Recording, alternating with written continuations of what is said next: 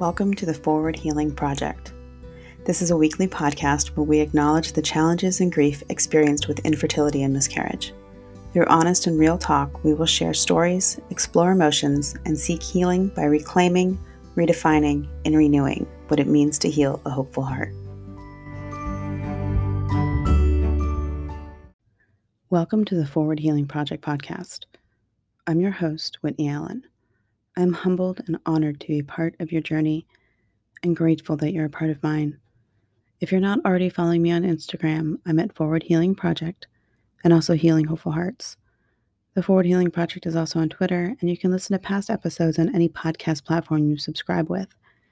And shares and ratings are greatly appreciated. I've been thinking about this topic for a long time, and it seemed like it was finally a good time to record on this topic. It's the plans we make. I'm a planner. I make lists. I write my grocery list in order of category and the flow of the grocery store. That's the level of freak I'm at. I color code my calendar. I make timelines for my day. I use an actual print planner, not just a Google Calendar. I'm slightly obsessed with planners, and whenever I see someone else's, I get really excited.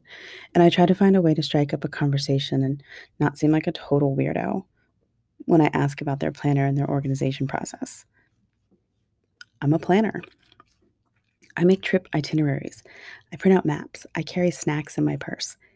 If we go on a trip, either for a day or a week, I have everything you could possibly need first aid kit, snacks, big fan of snacks water, sunblock, bungee cord, chairs, blankets. I'm basically prepared at any point in time to have a picnic, administer emergency first aid, and change a tire in a ditch. I'm a planner. So when the biggest plan I made went totally sideways, it changed me. I'm still a planner, but I don't cling tight anymore. I'm prepared, but no longer have any real expectations of how things should turn out.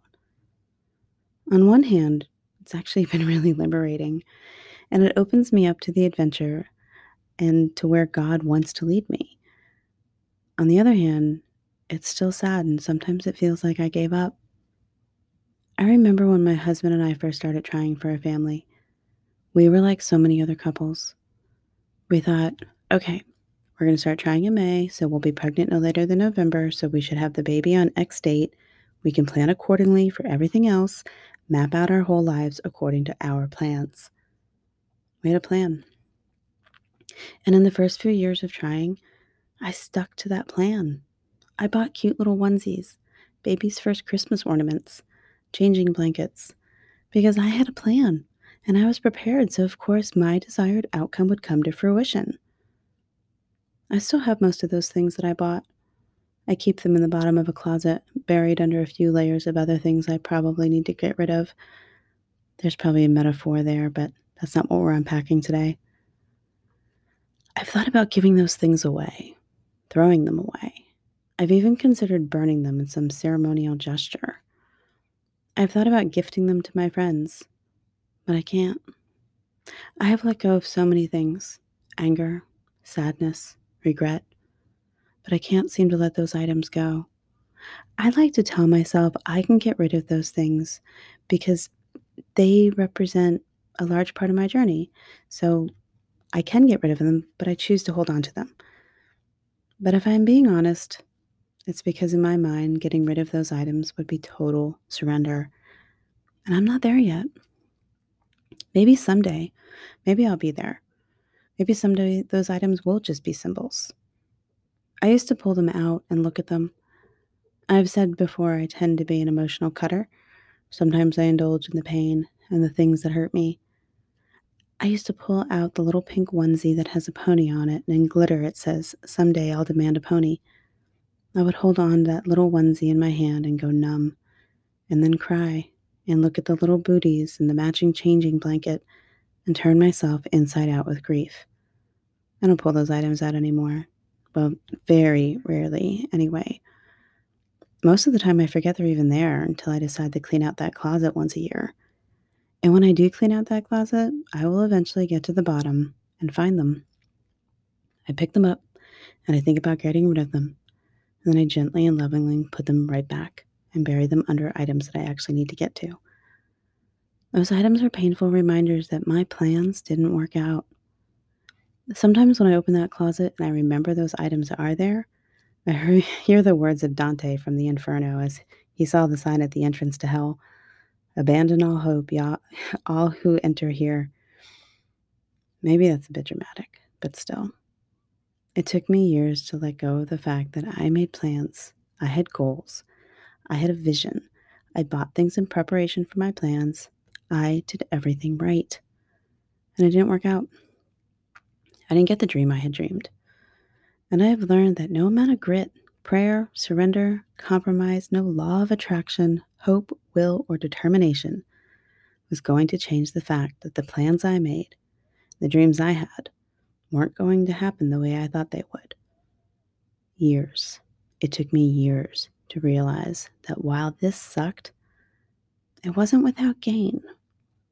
Had my plans worked out, I would have at least two children, with the oldest being about 14 years old right now. I look at my life now and I can't imagine having a teenager, but I wanted one. Now, this episode is a tough one for me. I have had this episode in my heart from day one.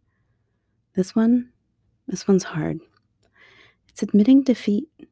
It's admitting my plans don't always become reality.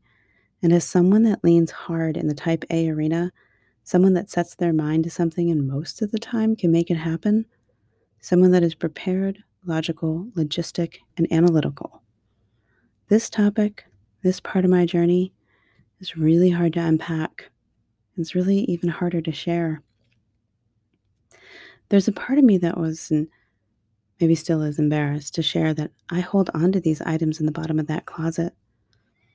I had a woman share with me that she bought multiple outfits for her baby she was planning on one day having. And after a few years, her circumstances revealed that she would never have a child or be able to adopt. She shared with me that she gave away every one of the outfits she bought I was so proud of her. My heart literally swelled with pride for her. I thought how much strength that must have taken. And I thought how I'm not there. I'm not yet, and maybe ne- will never be in that place where I can give away those items. I was and in, and in awe of her, and it made me think I'm not that strong. I can't let go entirely. Not yet. Maybe never. I started new plans, but I still look back at the old ones. Maybe it's that even now at 45, with a multitude of reproductive issues, there's still a tiny sliver of hope that exists in my heart. And actually, I know that ship has sailed. But, and perhaps because of my faith, I know that nothing's impossible with God. I still have that teeny tiny sliver of hope. This is really hard for me to admit. Because I tell women to embrace the suck, to surrender, to trust God's plans, to be open to a new path and a new dream. And I believe that 100%. I believe that 99.99%. I think it's important to share this with you that even I still have that 100th of a percent chance of hope that still lives in my heart. I stopped asking God to take it away. It's there for a reason. Maybe it's so that I never forget that all things are possible with God. And in order to walk with other women and men on this journey, I need to believe that. So God keeps that teeny tiny sliver of hope in my heart. I don't really like it, but it's there. Maybe it's because even after all these years of healing work, I still have more healing to do. I'm not sure, but the fact remains I still have those items in my home, in the room that would have been the nursery. I still and I still keep all those items. Now, I said earlier that realizing that the dream of a child was gone did not come without gain.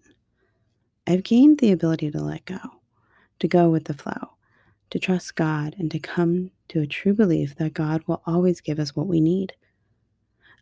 I'm not sure God ever really gives us what we want. I think God always gives us what we need, and sometimes it aligns with what we want. So we confuse that with God giving us what we want as opposed to what we need. Did that make sense? Anyway, I turned to the saints. I looked to St. Ignatius, one of my favorites because he founded the Jesuits and I love the Jesuits. St. Ignatius wanted to be a soldier. He wanted to live a life of luxury with women at his side and glory on the battlefield. Instead, he got a cannonball to the leg and discovered the life of Christ while he healed, and ultimately went on to find found a religious order. God gave him what he needed. God gave him what his purpose was, not what he wanted. I'm sure there were times Ignatius missed the women and the glory, but God put him on a different path, one that would lead to countless souls growing closer to Jesus. I think about some priests that I follow on social media and priests that I know who have shared that before entering the priesthood, they desired a family. They wanted a wife and children. But instead, God called them to a different path. I'm sure there's days that they long for a wife.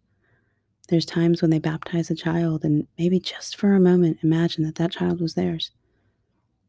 But the dream that they had was not the plan God had for them. On this journey, I have learned to rely on God, and especially in the times of the greatest suffering, I know that He is working to give me what I need, not what I want. Recently, there were a few major life changes here in the Allen household. In the past, these changes would have put me into orbit with worry, fear, and doubt. But because I had to and continue to process the loss of the one dream I wanted most, I was able to take it all in stride because I knew God was going to get us through.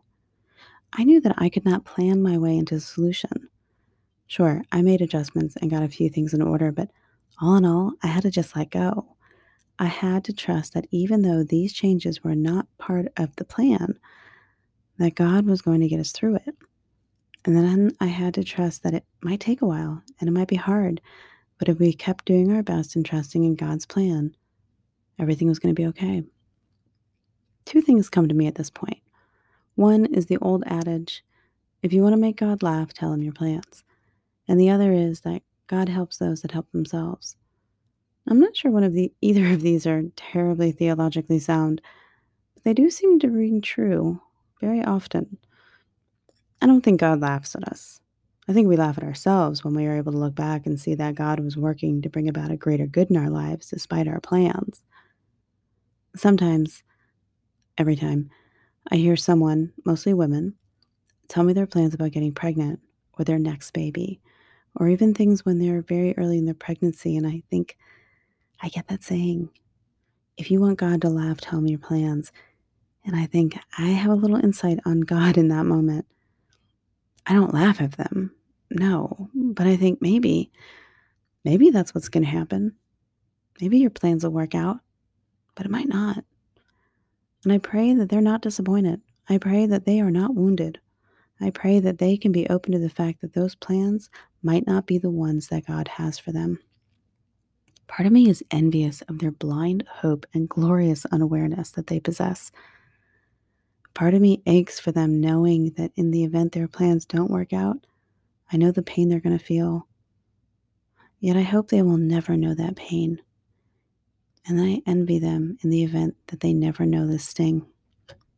And I do think God helps people, even if they do everything in their power to sabotage themselves. But I think we can make our lives and His job a whole lot easier if we work to making our lives better while He works to help us. The second one is one of the things that I've gained. I gained the insight that I can plan and prepare, and I should plan and prepare, but I need to do so oriented and open to what God has planned for me. Now, my loyal listeners know that I have a great love for Thomas Merton. And this quote is from No Man is an Island, and it rings so true. There must be a time of day when the man who makes plans forgets his plans and acts as if he had no plans at all. There must be a time of day when the man who has to speak falls very silent, and his mind forms no more propositions, and he asks himself, Did they have a meaning? There must be a time when the man of prayer goes to pray as if it were the first time in his life he had ever prayed, when the man of resolution puts his resolutions aside as if they had all been broken, and he learns a different wisdom. That's what I've learned a different wisdom. I've gained a new wisdom in all that I've lost. I think what Merton is saying, well, what Merton is saying a lot better than I'm trying to say is that sometimes we have to learn a new reality, a new wisdom. And that knowledge comes from letting go of the plans you made. I'm not saying don't plan. We need to have goals. We need to work towards things. We need to create dreams and align our lives in a manner that will put us on the best paths to security, community, and love. But sometimes, sometimes we need to let them go. We need to pray as if we've never prayed before, fall silent when we want to speak. We need to seek the things that God is giving us as things we need and not the things we want. Plans are a funny thing. Most people never think their plans won't work out. It's a luxury we don't even know we have until that luxury is taken away and replaced with a cross. I think the past year and a half of COVID has leveled the playing field a bit. And I think those of us that have had our plans and our dreams crushed and have had to pivot and find a new hope and a new reality, maybe we weathered COVID a bit easier than most because we're experts at pivoting. We are well skilled in the art of finding new plans, new dreams, and new realities. People that lose their spouses, they had plans. They didn't plan on walking this life without their partner. People that lose a limb, their eyesight, their hearing, I didn't plan that. The professional athlete that blows out their knee and can no longer play. Someone that loses their home to a fire, a hurricane. That was not part of their plan. I think on some level, this level of loss is always in our minds, right? I mean, even the most optimistic of us have these fears. But it's not until it becomes a reality that we realize this level of loss can happen to you. We always hear people say, I never thought it would happen to me. And maybe it's a good thing we don't ever think that it'll happen to us. Otherwise, we might be paralyzed and unable to have hope and compassion. Having had this level of loss happen to me, and I'm not naive enough, anymore anyway, to believe that I won't suffer another loss, or maybe even one greater, as my life goes on. But having experienced it, I have gained new wisdom. I've gained a greater compassion. At first, all I gained was deep, deep cynicism. I always say that I'm a pessimist, that I'm not a pessimist, I'm a realist. And I still believe that. But now the realist in me She's not so angry. She's not so cynical. She has a new wisdom and faith that God will give her not what she wants, but what she needs. Merton also says that pride makes us artificial and humility makes us real. I don't think having plans and optimism is artificial, but I do think there lies a level of pride when we make plans and are unaware or unwilling to see that those plans might not work out. And I think when we suffer loss, we can be angry or we can be choose choose to be humble, and that humility does in fact make us real. What does that mean to be real? For me, and I would argue for most people, being real means being in alignment and surrendering to the purpose God has for you. Being real means being the person He created you to be. In the book of Jeremiah, chapter 1, verse 5, it says, God said, Before I formed you in the womb, I knew you. Maybe you want to push back on this and say, God placed this, this desire in my heart. How can it be denied? That's a valid question. I'm not sure I know the answer. But what I do know is that our desires, when aligned with the surrender and trust in God's plans, will be fulfilled. They just might not look anything like you planned they would. I still make plans. Maybe they'll come true. Maybe they'll work out. And I don't know what God's plans are for me, but I'm looking forward to finding out. I'm looking forward to the new wisdom, the new adventure, finding out where God needs me, not where I want to be. I look forward to that, even though I still grieve and long for my old plans. Now I just look forward to the new ones and hope that eventually I'll come to terms with the loss of the ones that I had made in the past.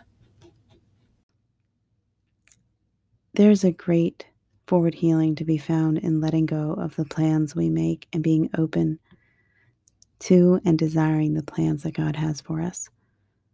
Maybe one day I'll get to a place where I only desire what I need, what God intends for me, not what I want. A place where I only desire God's plans, not mine. And be willing to 100% trust and embrace those plans.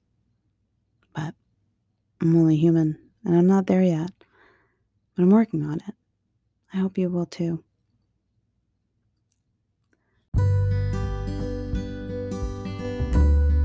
I hope this episode brings you some forward healing. I hope you continue to walk with me on this path to healing and join me next week as we continue to explore ways to redefine, reclaim, and renew what it means to have a hopeful heart. I pray for each of you, for your peace of heart and your intentions, for your desires, for your needs. I pray for your hope, happiness, and healing.